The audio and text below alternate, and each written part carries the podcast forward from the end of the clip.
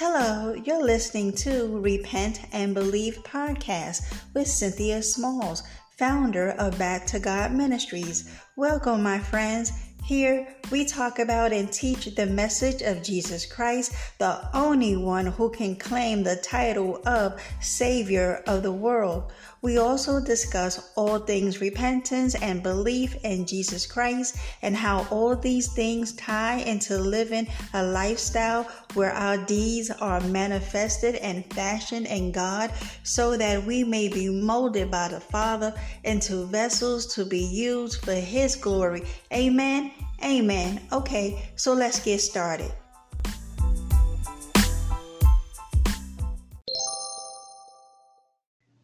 Hey everyone, before we get started, I'd like to say thank you for tuning in. And if you enjoy my podcast, please share, download, leave me a message or comment. Thanks, guys. Hello, everyone. This is Cynthia Smalls with Back to God Ministries. How is everyone doing today? I pray that all is well in your lives, that you are walking by faith and not by sight. You are not to give up on the Lord Jesus Christ. Amen. Amen. All right, folks, I got but one message to convey today. We got but one life to live. Don't live it in sin. Amen. Folks, today I implore you to listen to the very end of today's message because I'm talking to both the sinful, unrepented man and woman and the saints, the ecclesia the called out ones in Christ Jesus. So, before we get started, let us pray. Father, in the name of Jesus, we love you and we want you to be our King. Father, you showed us what love looks like when you sent Jesus to this sin sick world who was and is steeped in sin to save us. Father, your word says in Romans 3:20 to 31, for no one can ever be made right with God by doing what the law commands. The law simply shows us how sinful we are. We know, Father, that Christ took our punishment. Verse 21 But now God has shown us a way to be made right with Him without keeping the requirements of the law as was promised in the writings of Moses and the prophets long ago, we are made right with God by placing our faith in Jesus Christ. And this is true for everyone who believes, no matter who we are. For everyone has sinned we all fall short of God's glorious standard, yet God, in His grace, freely makes us right in His sight. He did this through Christ Jesus when He freed us from the penalty for our sins. For God presented Jesus as the sacrifice for sin People are made right with God when they believe that Jesus sacrificed his life, shedding his blood. This sacrifice shows that God was being fair when he held back and did not punish those who sinned in times past, for he was looking ahead and including them and what he would do in this present time. God did this to demonstrate his righteousness, for he himself is fair and just, and he makes sinners right in his sight when they believe in Jesus. Amen. Can we boast then that we have done anything to be accepted by God? No. Because our our acquittal is not based on obeying the law. It is based it is based on faith. So, we are made right with God through faith and not by obeying the law. Verse 29 After all, is God the God of the Jews only? Isn't he also the God of the Gentiles? Of course he is. There is only one God, and he makes people right with himself only by faith, whether they are Jews or Gentiles. Well, then, if we emphasize faith, does this mean that we can forget about the law? Of course not. In fact, only only when we have faith do we truly fulfill the law. Amen, Father. I pray that today's lesson and exhortation serve as an encouragement that the word says that you is love. God is love. But Father, we must also understand that you are a just God, a faithful God, and that there is a penalty, eternal separation for anyone who does not believe in your Son, who does not repent of their sins, and who obey not the gospel. So, Father, I ask for help and wisdom to convey today's message that we got but one life to live and that we shall not live it in willful practicing sin. Thank you, Father, for your love and your mercy and your grace. May the Holy Spirit move on me, illuminate my mind, give me understanding into the deep things of your word. Because, Father, I want to learn. And I pray that those who have ears, let them hear today what the Holy Spirit is saying. In Jesus' mighty name, I pray. Amen. Amen. All right, folks. Grab your Bibles, grab your journals and your pens and your paper. We got a ton of, of scriptures that we got to get through today because starting off Hebrews 9:27 to 28 says is talking to each and every one of us. It says, this is the amplified. And just as it is appointed and destined for all for all men to die once, and after this comes certain judgment.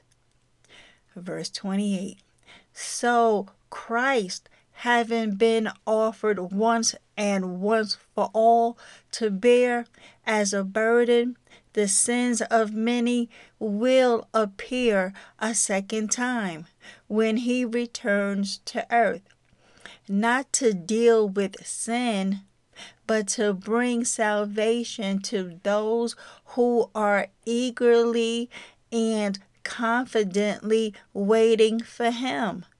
Amen. This is true, my friends, for both the sinner and the saint. This scripture is saying just as it is appointed once for man to die, so Christ, having been offered once to bear all of our burdens, the sins of many, will appear a second time. Not to deal with sin because that is what he dealt with when he first came to this world.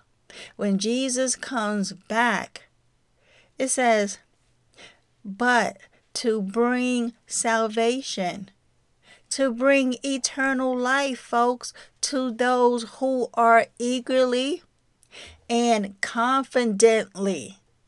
Amen. Thank you, Holy Spirit. And that is the key confidently. You want to know why? Those of us who are eagerly waiting for Jesus to come back, because we are confident we are keeping ourselves out of sin.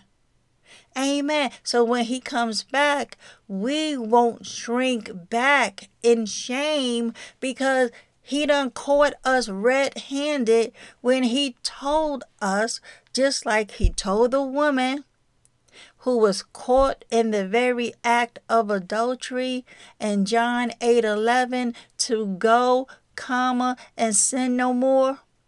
Even John the Apostle tells us to sin not. Paul tells us to sin not. So we don't want to be found wanting when Jesus returns. So we got to keep this in mind. We only get one shot at this thing because life in the flesh it is so fleeting. One moment you are here and then you are not. It happens just like that. You got the young and the old dropping like flies every single day. So, I want to herald a message today. First, to the unrepentant, please be warned. Acts 17 30 to 31. Folks, today I am going to be reading out of the Amplified for all of these scriptures because we need to milk them. We need to stretch it out and get the full context. So, to the unrepentant, Acts 17:30 to 31 is for you today. Therefore, God overlooked and disregarded the former ages of ignorance. But now, the Bible says, but now, he commands all people everywhere to repent. That is, to change their old way of thinking because, folks, that's what repentance is all about. It is not about telling God 10,000 times, I'm sorry, Lord, I'm sorry, I'm sorry, I'm sorry. And then you right back in the sin again. No, this is all about a turning of your mind, changing the way you think. So it says, He commands all people everywhere to repent. That is, to change their old way of thinking, to regret their past sins, and to seek God's purpose for their lives because He has set.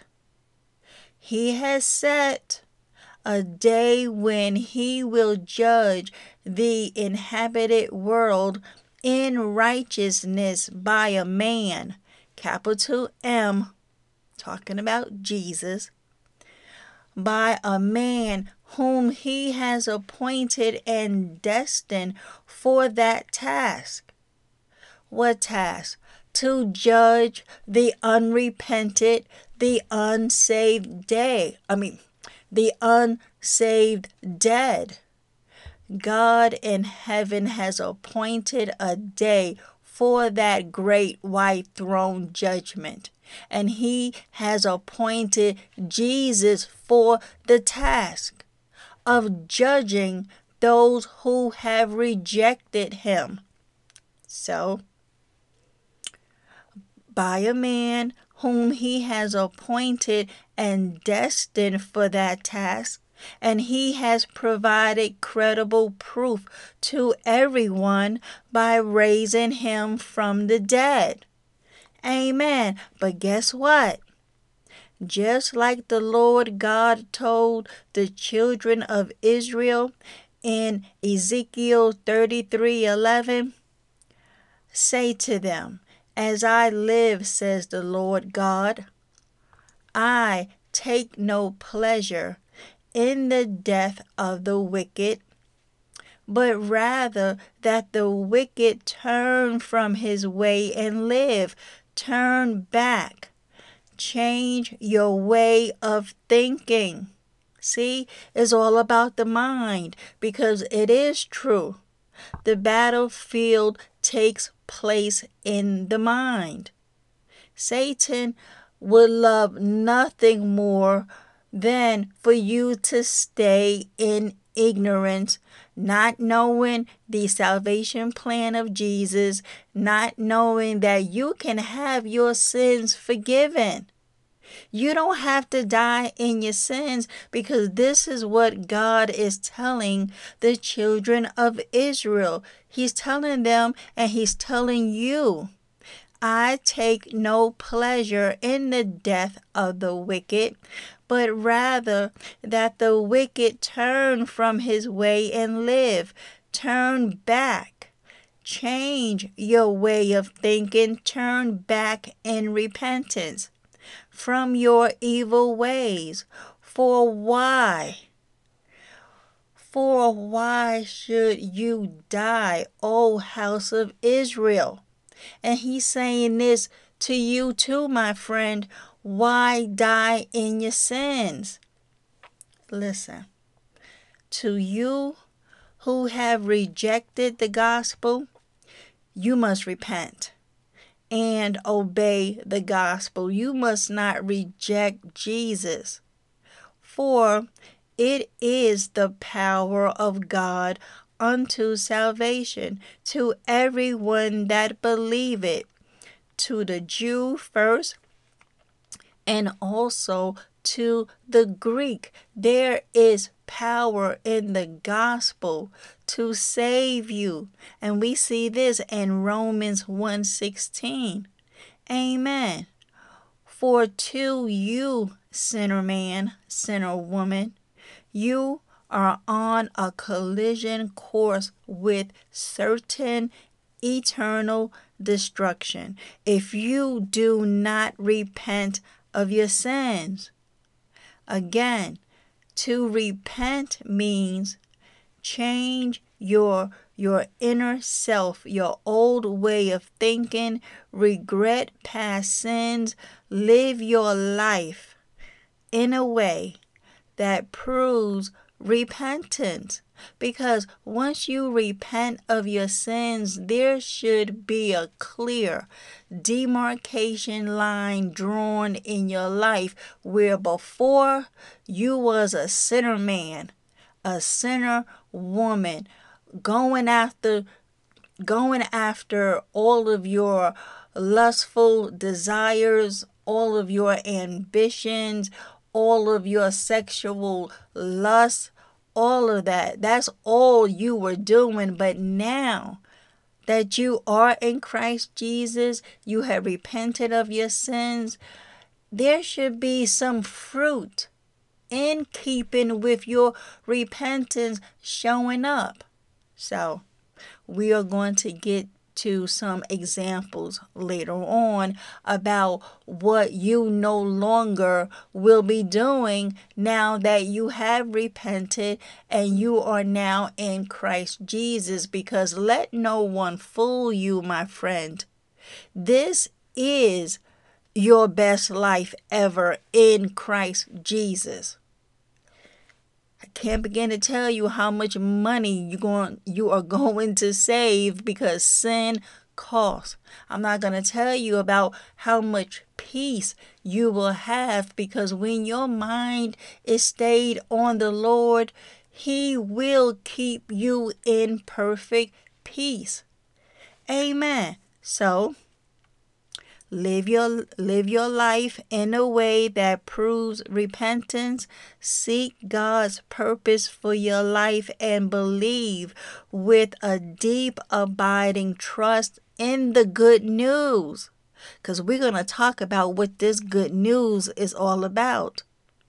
Regarding salvation which means my friend to in essence no longer thinking sin is the big time fun because that's the way I computed it in my mind that how now I'm looking at, at life, I got to look at it from the standpoint that sin is no longer the big time fun. Fill in the blank for you. Whatever that sin is, now in Christ Jesus, it doesn't have its same appeal. Okay? So, no longer thinking sin is the big time fun and henceforth walk in obedience to God. You must turn from your sin. You got to hate sin and turn to God. Jesus' first message out the gate when he started his earthly ministry was to repent, for the kingdom of God is at hand. Please read Mark 1, verses 14 to 15. Look, it says, Now after John the Baptist was arrested and taken into custody, Jesus went to Galilee preaching the good news of the kingdom and saying, the appointed period of time is fulfilled. He's telling the people, I showed up. The long awaited Messiah, here I am. That the appointed period of time is fulfilled and the kingdom of God is at hand. Repent Change your inner self, your old way of thinking, regret past sins, live your life in a way that proves repentance. Seek God's purpose for your life and believe with a deep, abiding trust in the good news regarding salvation because the Bible tells us in Romans 6:23 for the wages of sin is death. But big old but right here the free gift hallelujah of God that is his remarkable overwhelming gift of grace to believers is eternal life in Christ Jesus our Lord. Amen. My friend, you don't have to die in your sins. There's some good news for you. You want to hear it? Here it goes. People can repent of their sins and be right with God again through faith in Jesus Christ. Let me say that again people can repent of their sins and be made right with God again through faith in Christ Jesus. Amen. Good news, right? So here we go with the gospel. The gospel of the Lord Jesus Christ as told to us by Paul, who was called to be an apostle by Jesus in 1 Corinthians 15 3 to 5. For what I received I passed on to you as of as of first importance that Christ died for our sins according to the scriptures, that he was buried, that he was raised on the third day according to the scriptures, and that he appeared to Cephas, that's Peter, and then to the twelve. Amen, my friend. God has made a way for us to be reconciled back to Himself through the atoning sacrifice of His Son, the Lord Jesus Christ. The gospel is the good news that God loves the world enough to give his only son to die for our sins. And we see this in John 3:16, right? The gospel the gospel is good news. Why? Because our salvation and eternal life and home in heaven are only found through Christ. He tells us in John 14 1 through 3. Let not your heart be troubled. You believe in God, believe also in me. In my Father's house are many mansions. If it were not so, I would have told you. I go to prepare a place for you, and if I go and prepare a place for you, I will come again and receive you to myself, that where I am, there you may be also. Amen. He has given us new birth into a living hope through the resurrection of Jesus Christ from the dead and into an inheritance that can never perish, spoil, or, or fade. This inheritance is kept in heaven for you. And that's First Peter 1, verses 3 through 4. My friend, you must be born again. Amen. Oh, yes, my friend. John 3 3 is absolutely crystal clear. You must be born again. Amen. So, this gospel, it's assurance that forgiveness of sin is available to you in Christ Jesus. Sin prevents us from having a relationship with God, but Jesus' perfect sacrifice on the cross made atonement for sin. We see this in Hebrews 2:17 and brought harmony to mankind relationship with him. Jesus reconciled us back to God. Now we can proclaim this awesome good news to you that people can repent of their sin and be right with God again through faith in Jesus. We see this in Romans 5:10 and Colossians 1:20 to 21. You can be reconciled back to God. Don't let the devil fool fool you into thinking that you are just so messed up that God wants nothing to do with you. That is a lie. There is room at the altar of God for all of us. Those who are stuck in homosexuality, those who are stuck in fornication, idolatry, adultery, stealing, lying, covetousness, all of that. There is room at the altar for all of us. You want to know something else? We need reconciliation with God because our relationship with him it was broken when Adam when Adam disobeyed God in the garden of Eden. You got to understand, my friend, God is holy and righteous, and our sin separates us from Him. We see this in Isaiah 59 2. Sin made us His enemies. And we see this in Romans 5:10. On the cross, Jesus took our sin upon himself, satisfying God's justice. Jesus' death made it possible for us to have peace with God. As 2 Corinthians 5:19 says, God was reconciling the world to himself in Christ, not counting people's sins against them. Now we can be called God's friends.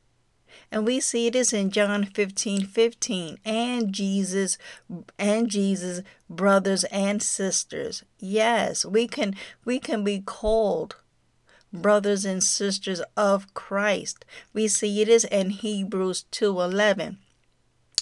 Those who have been justified through faith by Jesus' blood no longer have their sins, their past sins, counted against them. They are reconciled with God by faith in Christ Jesus. Because let us let us be absolutely clear. There is nothing we can do to earn this salvation, nothing at all. Listen, we could never be good enough on our own to earn salvation. We could never give enough food to the poor to earn our own salvation apart from Jesus. We could never be rich or famous enough to earn our own salvation. Simply put, you need Jesus. We all need Jesus. Amen. No one is good. Nope. Not one single person born to a woman. Look at Romans 3:10. Starting at yep, starting at verse 10. I'm going to take this all the way down to verse 18. Listen.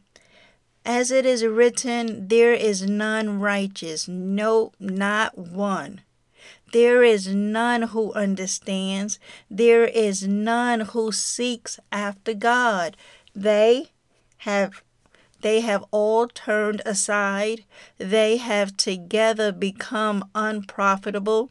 There is none who does good, no, not one. Their throat is an open tomb. With their tongues they have practiced deceit. The poison of asp is under their lips, whose mouth whose mouth is full of cursing and bitterness. Their feet are swift to shed blood.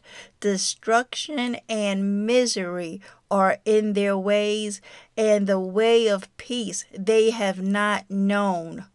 Why? Verse 18 There is no fear of God of God before their eyes.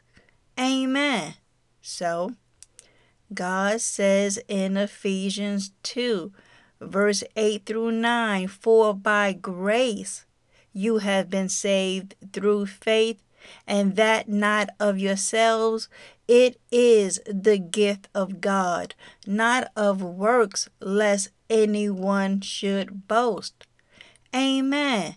Like I said, you need Jesus, my friend. You need to come up out of your sins and repent because you don't know when Hebrews 9:27 is going to be in full effect in your life. It tells us very clearly it's appointed once. We all have an appointment with death. You don't want to be found in sin when Jesus calls you up out of that bodysuit. So we can keep playing around with this thing, talking about, well, I don't believe everything the Bible has to say, because you know it was written by man, and man has a tendency to put stuff in that don't belong in it. It's just so much uh, contradictions. We don't know to trust it or not because you know what they say. Some books have been intentionally dropped and we can't trust you know regular men to um claim they they heard from God and wrote this stuff down. Listen, don't let the devil deceive you about God's word. God has appointed holy men to uh to write down his wisdom. These men, these these holy men have been set apart by the Holy Spirit, and the Holy Spirit moved on them for them to write God's holy commands and wisdom down for us to live by. So, God did not just drag some Joe Schmo off the street and and and had him write this down some ungodly person nor did anybody in their in their own thinking came up with you know what? Let me write the bible. We just read in romans 3 that no one seeks for god. Not one person is good but god has chosen these holy men these apostles jesus disciples to write his wisdom down. Not to mention the the prophets of old. So like i said you need jesus as do we all. So i'm imploring with you today. I'm appealing to your to your conscience to you to repent and turn from your sins and turn to God because there is judgment coming. And you must be prepared to meet the living God and His Son, the Lord Jesus Christ. Because you know how we just read in Hebrews 9:27 that we all appointed once to die and then after that the judgment what judgment the great white throne judgment of Revelation 20. Look, verses 11 through 15 tells us exactly what will happen, what will happen to the unsaved dead. Listen to the final judgment the great white throne judgment. Because also, remember how we just read that God has appointed a man, capital M. He's talking about Jesus. And how do we know he's talking about Jesus? Because he says that he has appointed a man for this task. And the the evidence was when he raised Jesus from the dead.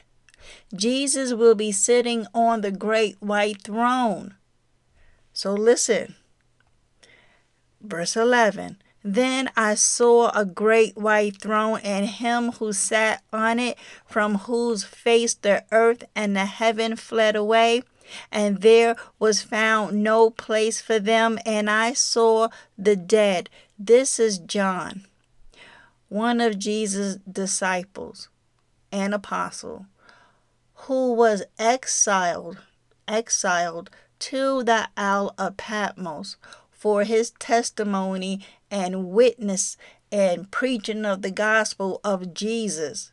Yeah, so they quickly shipped him off to the Isle of Patmos, and while he was there, he received this awesome, awesome revelation from the angel because God gave the message to Jesus. Jesus gave it to the angel, and the angel relayed all of this to John about the end times.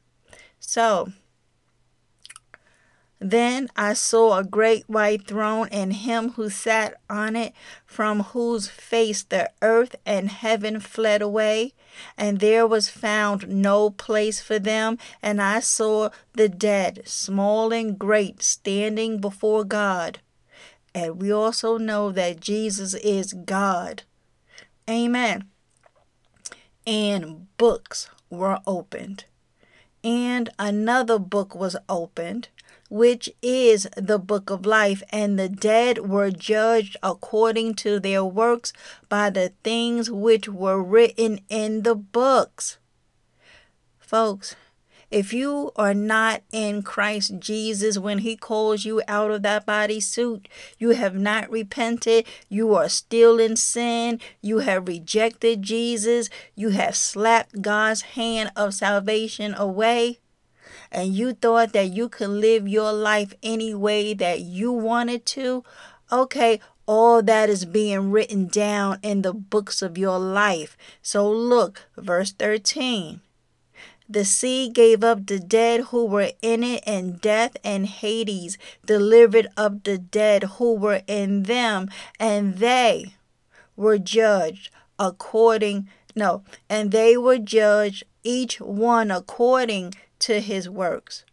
Verse 14 Then death then death and, and Hades were cast into the lake of fire. This is the second death, and anyone not found written in the book of life, guess what?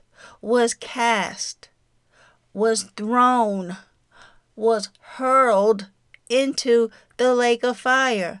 Amen. So, my friend, those who are dragging their feet and coming to Christ, I implore you today to repent of your sins and turn back to God. We need Christ Jesus. We need his atoning sacrifice. We need his shed blood poured over us so that we can have our sins forgiven. Amen. And now, and now to the saints, my brothers and sisters in Christ Jesus. Jesus said in John 15, 1 through 11, and again, I'm reading out of the, the Amplified today. I am the true vine, and my Father is the vine dresser. Every branch in me that does not, church, listen up this is for us. Every branch in me that does not bear fruit, he takes away. And every branch that continues to bear fruit, he repeatedly prunes. Why? So that it will bear more fruit, even richer and finer fruit. You are already clean because of the word which I which I have given you, the teachings which I have discussed with you. Verse 4 Remain in me, and I will remain in you, just as no branch can bear fruit by itself without remaining in the vine neither can you bear fruit, producing evidence of your faith unless you remain in me. Amen. Folks, we must remain in Jesus. We cannot be back off in the world doing our own thing. No, he says in verse 5 again, I am the vine. You okay? Lump of clay. You are the branches. The one, now listen, the one who remains in me and I in, in him bears much fruit. For otherwise, apart from me, that is, cut off from the vital union with me, you can do nothing. If anyone does not remain in me, guess what? He is thrown out like a broken off branch and withers and dies, and they gather such branches and throw them into the fire. Don't that sound familiar? Revelation 20, verse 15. It says, what it says, and and who and whosoever was not found written in the book of life, this is Revelation 20, right? Was cast into the lake of fire. And so now we over here, what's this, John 15, I said? Yeah. John 15 is telling us the same thing.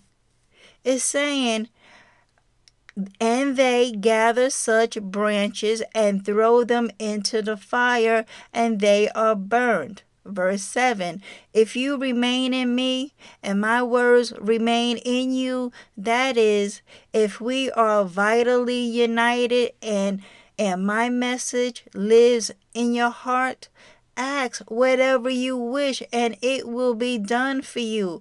My Father is glorified and honored by this when you bear much fruit and prove yourselves to be my true disciples. Amen. And that's the hallmark of a true disciple of Christ Jesus. We bear fruit. The, the fruit of our faith should be showing up in our lives because if we believe that Jesus died for our sins, Sin no longer has a say. It, it has lost its grip in our lives. Therefore, our lives now should be reflected of some of that some of that good fruit we are now producing, right? So, Jesus says, Verse 9 I have loved you just as the Father has loved me. Remain in my love. Amen. And do not doubt my love for you. Oh, don't that just make your heart flutter? Oh, that that right there, that does something for me. That tells me once again just how much Jesus loves me, how much he loves you. Now that now that you are remaining in him, yes, he says, I have loved you just as the Father has loved me. Remain in my love and do not doubt my love for you. If you keep my commandments and obey my teaching, you will remain in my love, just as I have kept my Father's commandments and remain in his love. Amen. So, what does that tell us? That if we don't keep his commandments and if we don't obey his teaching, we will not remain in Jesus' love. That alone should make you stay and compel you to remain on the straight and narrow path. Why would you want to now be out of Jesus' love when, by the grace and mercy of God and His long suffering, you finally got on board with the gospel. Don't go back out in the world getting yourself all tangled up and enslaved by sin again. Second Peter 2 in verse 20 tells us that it will be that if you do that, you will be worse off than before. It will be better, as it goes on to say, it would be better if you had never known the way of righteousness than to know it and then reject the command to live a holy life. Well, you proved the proverb that a dog returns back to its vomit and a washed pig returns back to the mud. No, Jesus says that if you keep my commandments and obey my teaching, you will remain in my love just as I have kept my Father's commandments and remain in his love. I have told you these things so that my joy and delight may be in you, and that your joy may be made full and complete and overflowing. Amen. So, where am I going with all of this, folks? We only get one shot at this thing called life. And if we and if we live it in willful practicing deliberate prideful sin doing our own thing, walking by the light of the torches we have set ablaze for our own lives apart from God in heaven, and in essence telling him, I don't need you, nor your son, I got this, folks, we ain't going to make it. Isaiah 50 11 tells us what our our prideful behavior will get us. Listen. Listen carefully. All you who kindle your own fire, devising your own man made plan of salvation, who surround yourselves with torches, walk by the light of your self made fire, and among the torches that you have set ablaze. But this, God is saying, listen, but this you will have from my hand. You will lie down in a place of torment. Amen. Can't we hear what God is saying? He's saying that if you want to live by your own devices, you want to go your own way, you want to do your own thing, okay, well, then let that life guide you. But let us not be mistaken what you will receive from my hand. He says, You will lie down in a place of torment. I keep telling you folks on the podcast, God ain't playing with that lake of fire. How many times do he need to tell us about this lying down in a place of torment? Revelation 14 tells us that anyone who takes the mark of the beast that they will drink the wine of God's wrath which has been poured full strength into his cup of wrath, and the smoke of your torment will rise day and night, and there will be no relief for you.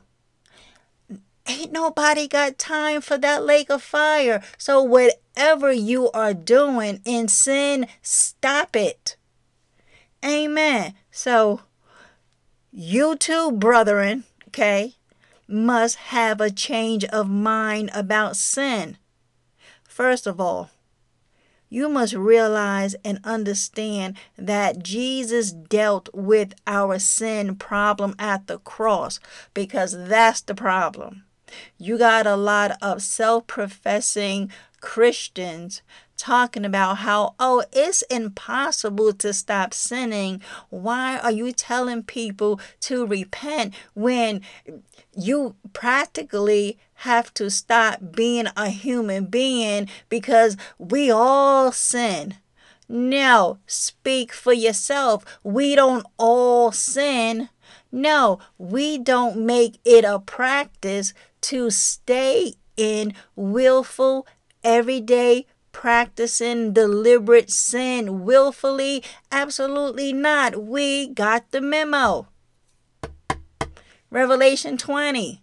How many times does the Lord has to remind us that if your name has not been found written in the book of life, you will be thrown into this lake that burns with sulfur? Not to mention, all of the unsaved dead will be there, Satan will be there, the Antichrist, and his false prophet. Nope. I don't know about y'all, so that's why I'm imploring both to the unrepentant sinner and my fellow brethren. Stay out of sin. It's not worth it. And don't believe the lies that it's impossible to stop sinning. No, it's not. Not if you have been truly born again, not if you have truly met the real Jesus Christ who preached repentance. He tells us in the book of Luke, I want to say chapter, okay, it could be either 20, it may be 24, okay, look it up. But he told us what to go out into the world and preach and preach. He told us to preach repentance and and the remission of sins. That's what he told us to preach. So don't let anyone roll up on you trying to make you water down this gospel. If they have a problem with it, then they need to take it up with Jesus because they may need to re examine where they are in the faith. This message of repentance is a love message from heaven. If it wasn't, then Jesus would never have started his public earthly ministry with the words repent for the kingdom of God is at hand. He's telling the world, I show it up. I'm here. So, why would anyone? Well, I know why, because they are children of the devil, but you got people who claim to be in the faith who are in secret sin. And then when when they roll up um, I'm gonna use me for example. When they roll up on me to try to confront me because we are here teaching holy living and they are trying to convince us that that's impossible and that we shouldn't tell people this because it offends them. Why don't you t- why don't you tell them that God loves them? Well the bible's clear. God does not love the wicked.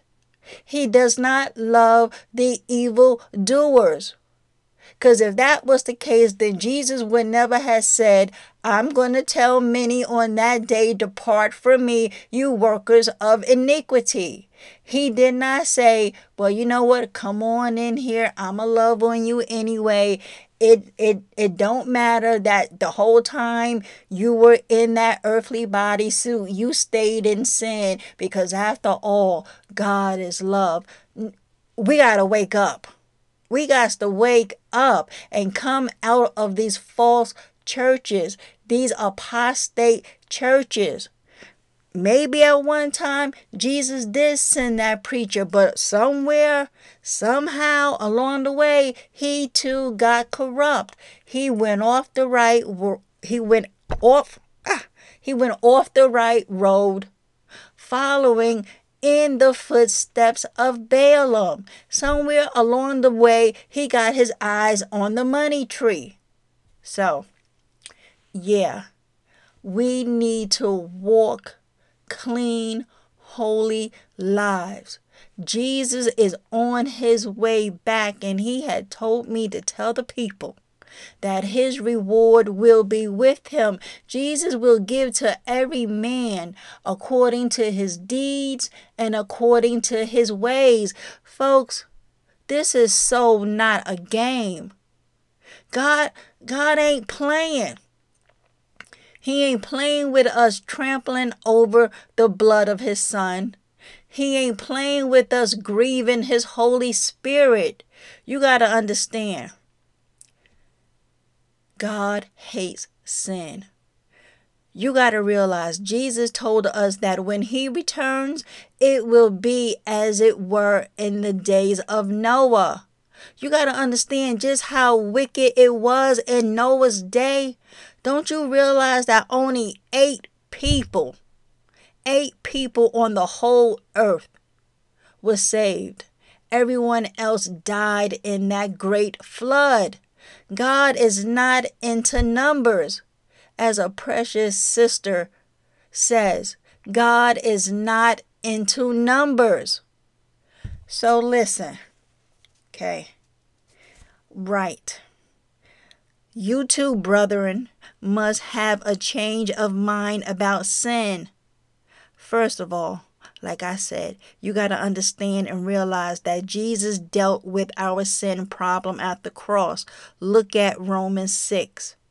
We are dead to sin and alive to God. Listen, he says in verse 1 What shall we say then? Shall we continue in sin that grace may abound? Don't let that apostate fake preacher fool you with the foolish notion that how you can't out sin God's grace. Really, what he's doing is giving you a license to sin. Look, Paul was even dealing dealing with this back in his day. What shall we say then? Shall we continue in sin that that grace may abound? Certainly not. Amen. I love to say it. Absolutely not. No. How shall how shall we who die to sin live in it any longer? Paul is asking the question, if we die to sin, then um how shall we who die to sin live in it any longer? We don't. Look, verse 3. Or do you not know that as many of us were baptized into Christ Jesus were were baptized into his death? Therefore, we were buried with him. Listen, through baptism into death, that that just as Christ was raised from the dead by the glory of the Father, even so we also should walk in newness of life. That's how we ought to be living, walking as born again creatures, walking in this new life of ours, this this born again life, the new birth should be showing up in your life. No longer do we walk and live in sin, seeing how we died to it. So if you died to it, how is it that you are still in it? Then maybe you too need to go back to Jesus, re examine where you are in the faith because eventually as we get to know God better and better, we will sin less and less. That's the goal to be conformed into the image of God's Son. We all got to get there at some point. Rather sooner than later, in light of we don't know when our appointment with death is going to be. Don't take it for granted because, see, that's pride. Taking it for granted that you're going to live to a ripe old age when I'm witnessing on YouTube. Uh, I don't know, call it a morbid fascination. I don't know what it is, but these funeral ceremonies are showing up on my feed and and and I'm watching it because every time I hear about someone dying, first thing that comes to my mind whether or not if they were in Christ. And you you got the families, they just bawling and it's it's really sad and I'm watching these videos and my heart is just breaking because as they are showing clips of the uh, deceased and some of them is is is clear that they were not born again. And you just have to wonder what's going on in eternity with that soul because I don't know, unless they had a deathbed confession for Christ. I don't know. I don't know. But that just, it keeps hitting home for me. It keeps hitting home that life is but a vapor. You got people dropping like flies. So we can't take this lightly. So, where was I? Right verse 5 of Romans 6. For if we have been united together in the likeness of his death, certainly we also shall be in the likeness of his resurrection, knowing this, that our old man, listen up, okay? That our old man was crucified with him. You got to get this understanding deep rooted in your spirit. You have been born again. That old man died with Christ on the cross. We can't be false converts. My hand is raised. Y'all know my story. And if you are new to the podcast, I came to Christ in 2002, but guess what? I was introduced to a false Christ. I was introduced to the prosperity Jesus who who who only according to the wolf in sheep's clothing who only wanted me to be blessed, rich, never sick, never have a problem, none of that. So, yeah, so from 2002 to 2019, I was deceived. I'm still in sin and un, and and unbeknownst to me because I no cuz see I can't always blame it on these pastors. I myself didn't get into the, these scriptures for myself, but I was under the impression that if my spouse committed adultery while we were married, then I was in a clear to uh, divorce. That's not what Jesus said. Check the podcast. I've done a few episodes on divorce, remarriage, and adultery. I was married three times. My first spouse is still alive, meaning marriage number two, marriage number three, I was an adulteress. I could have died any time.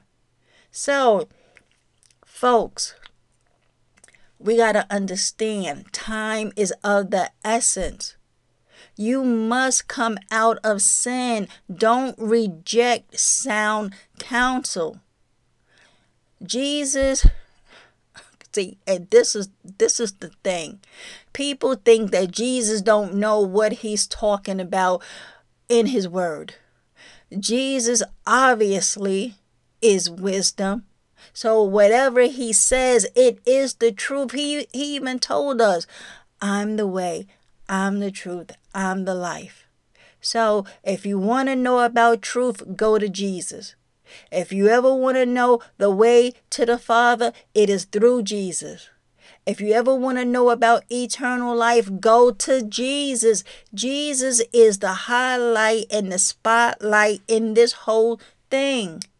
He is the Lord and Master of the church. We are the branches.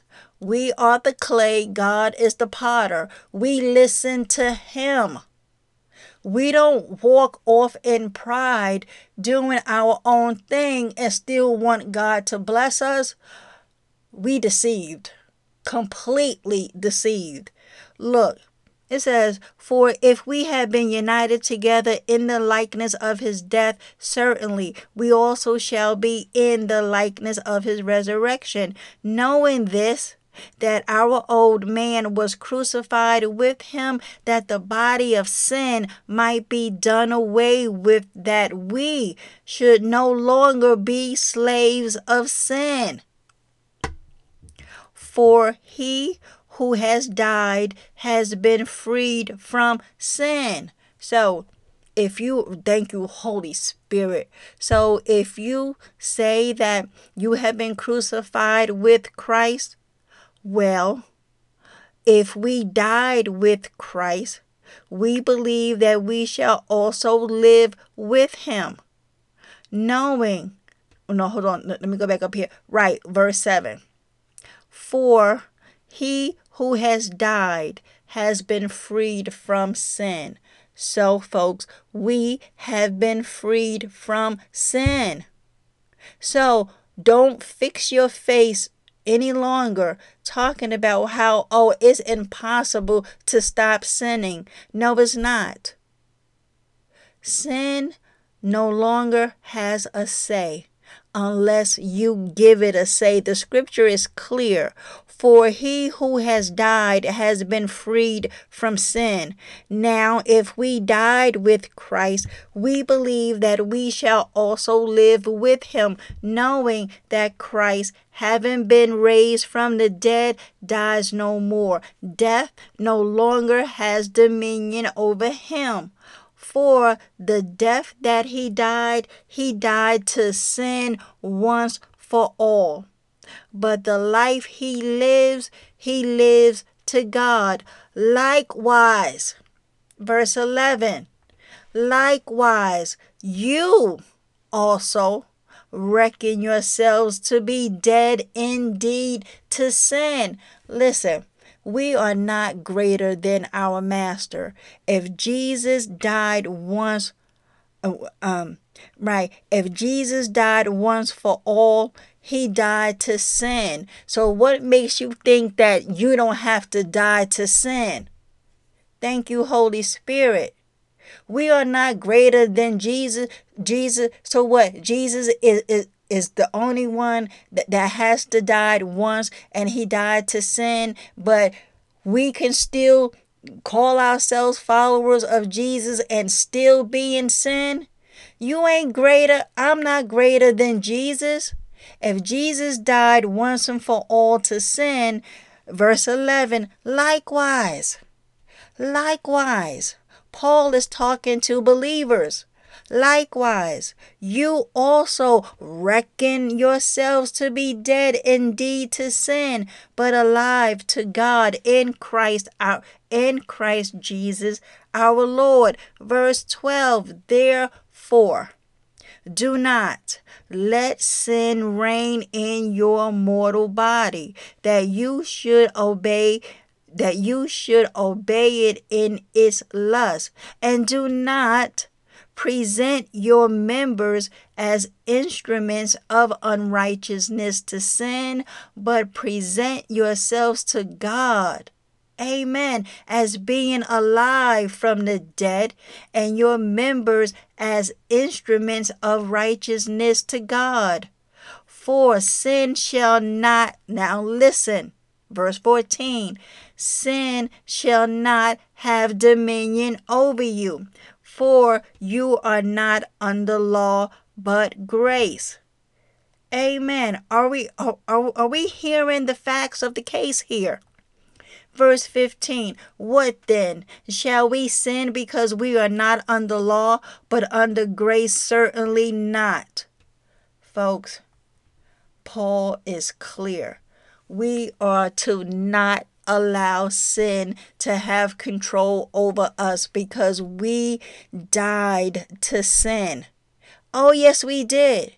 If you say that you have been born again and you have been baptized in the name of the Lord Jesus Christ, yes, for you too. Sin no longer has control, mastery, domination. It, it, it has lost its grip in your life.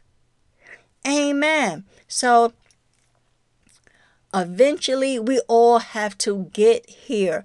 Allow the sanctification, the, the pruning to take place in your life. Listen, there will be no excuse when Jesus calls you out of that bodysuit about how, oh, well, you know what, I, I just couldn't stop smoking these cigarettes. Or or I was just so in love with Bob. Jesus, I know you wanted me to be happy because Stephen, he cheated on me. Jesus says that his word will judge us on the last day. Because let us not forget 1 Corinthians 6 9 through 12. Or do you not know that the unrighteous will not inherit the kingdom of God? Do not be deceived. Neither fornicators, nor idolaters, nor adulterers, nor effeminate, nor homosexuals, nor thieves, nor the covetous, nor drunkards, nor revilers, nor swindlers will inherit the kingdom of God. Such were some of you, but you were washed. Hallelujah. But you were sanctified. Glory be to God. but you were justified in the name of the Lord Jesus Christ and in the Spirit of our God. All things are lawful for me, but not all things are profitable. All things are lawful for me, but I will not be mastered by anything. Amen. Namely, sin. Folks, we all know what Hebrews 10 and I'm going to end it here for the sake of time okay? Because I had a whole bunch of stuff, but I'm going to clip it and save that portion for later. For if you still think God is playing with us, that we, we, the church, can remain in willful, deliberate sin, you are deceived, my brethren, and you need to repent. Listen, the Father ain't playing. Okay, okay. Listen, I got something for you. Hebrews 10 26 to 39. Okay. Let us hold unswervingly to the hope we profess, for he who promised is faithful. And let us consider how we may spur one another on toward love and good deeds. Verse 25, not giving up meeting together as some are in the habit of doing, but encouraging one another, and all the more as you see the day, talking about Judgment Day, approaching. Folks, let me just stop here for a moment. Judgment Day is fastly approaching. We just read that. Don't let the charlatan at the false church fool you that this verse is solely talking about how you must not how you must not forsake the assembling of yourselves, meaning cold talk of the wolf. You better come to church so that I can continue to beat you in the head with Old Testament twisted taken out of context scripture, namely Malachi chapter 3, and intimidate and browbeat you with the false doctrine of tithing. That if you don't bring God his 10%, his money, God God is going to get you. Folks, before I rant again about how we are not under God's command to keep any of those 613 laws of Moses he gave to Israel because tithing was one of the ceremonial laws. And Paul told us that if you keep one, tithing, Sabbath, whatever that's up under the law of Moses, you got to keep them all. Otherwise, you are under God's curse. So, it was this law it was never ever given to the Gentiles. The Bible is clear about that. Look it up. If you want to be set free from this false doctrine of tithing and sowing seed, study Galatians chapter 2, 3, and 5. Because we, as New Testament, New Covenant, blood bought believers in Christ Jesus, we are to give cheerfully and with a willing heart. Don't believe me? 2 Corinthians 9 6 through 7 says, Now remember this he who sows sparingly will also reap sparingly, and he who sows gener- generously, that blessings may come to others, will also reap generously and be blessed. Let each one give thoughtfully and with purpose, just as he has decided in his heart, not grudgingly or under compulsion, for God loves a cheerful giver. The scripture doesn't say God loves a cheerful tither, folks, and delights in the one whose heart is in his gift. Amen. Check the playlist. I have done to the glory of God many episodes on the false doctrine of tithing and sowing seeds to these wolves and sheep's clothing and apostate, sinister ministers. Amen. So back to the scripture. Folks, let me just add this. We don't forsake ourselves from meeting with one another whether it be in, in a brick and mortar building, the parking lot, the grocery store, the shoe store, or on various platforms, whatever. I'm going to give you a key because it was given to me. The purpose of this scripture is so that we can hold one another accountable as we meet with one another, wherever that may be, so that we don't go back into sin. Not to make sure we come to church so that the fake pastor can can count on your money to continue his lavish lifestyle.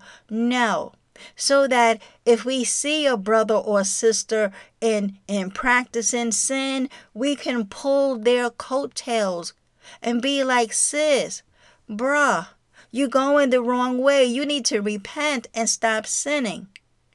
And how do we know this is so? Because of verse 26 of Hebrews 10 because the whole point of us not forsaking the the meeting up with one another it could be one on one on one it could be a room of 10 20 10,000 but the purpose while we are getting together not to make the pastor rich but to keep one another accountable so that we don't fall back in sin. If we need to rebuke one another, encourage one another, whatever the case may be, so that we don't go back into sin. So, like I said, how do we know what the context is? Verse 26 that if we deliberately keep on sinning after we have received the knowledge of the truth, no sacrifice for sins is left, but only a fearful, a fearful expectation of judgment and of raging fire that will consume the enemies of God. Anyone who rejected the law of Moses died without mercy on the testimony of two or three witnesses, how much more severely do you think someone deserves to be punished who has trampled the Son of God underfoot, who has treated as an unholy thing the blood of the covenant that sanctified them, and who has insulted the Spirit of grace? For for we know him who said, It is mine to avenge, I will repay. And again, the Lord will judge his people. It is a dreadful thing to fall into the hands of the living God. Amen. Let me see how much time I got left. Yeah, well, I'm gonna have to end this because I, I don't I don't want to have to take forever to upload this. So folks, in closing, this is the mindset and the behavior, okay? Because we no longer think sin is the big time fun, right? No longer do you think using your body as a mattress to sleep around with people who are not your first coveted spouse is okay. No longer do you think watching porn and masturbating to the porn is okay. No longer do you think idolizing everything and everyone by leaving God out is okay. No longer do you think adultery, and this includes adulterous remarriages, is okay. No longer no longer do you think living a homosexual, lesbian, effeminate, transgender lifestyle is okay. No longer do you think being a thief, taking what is not rightfully yours, okay. No longer do you think being a covetous, jealous, greedy, selfish, desirous person is okay. No longer do you think being a fallen down drunk and druggy is okay. No longer do you think being a reviler, someone who uses words to damage, control, or insult someone's character or reputation, who speaks abusively or contemptuously to or of another person is okay. No longer do you think being a con man, swindler, extortioner, one who is a criminal, who who extorts money from someone by threatening to expose embarrassing information about them by means of violence, threats, intimidation, and pressure is okay. Folks, can't say it enough today. No no longer do you think sin is the big time fun? It leads you straight to a burning hell. Repent if you are doing any of these things, friends. Let us not forget, in closing, and I'm going to leave y'all with this. This is our lifestyle now because just like I opened the podcast with this sentiment, we got but one life to live. Don't live it in practicing willful, deliberate sin. Amen. Amen. Father, in the name of Christ Jesus, thank you so much for your salvation. Thank you for your grace and your love and your mercy. Father, help us all today to get on board with the gospel, come out of sin, stop sinning, by faith believe that Jesus is the Savior of the world and that through his death, burial, and resurrection, we have been reconciled back to you. Help your people today, Father, to stay out of sin. Keep them, Lord. Continue to pray for us. Thank you for interceding for us, Lord Jesus. Father, I give you all the glory, all the praise, and all my worship. In Jesus' mighty name, I pray. Amen. Amen. All right, folks. Another one in the can. Repent and believe. Stop sinning. Come to Christ Jesus today. Today is the day of salvation. Do not harden your heart against the Lord. Amen. And like I always leave y'all with, bad company corrupts good morals. Come to your senses as you ought and stop sinning. Amen. Amen. Lord willing, I love you, my friend. Until next time, I shall be speaking to you all soon. Bye for now.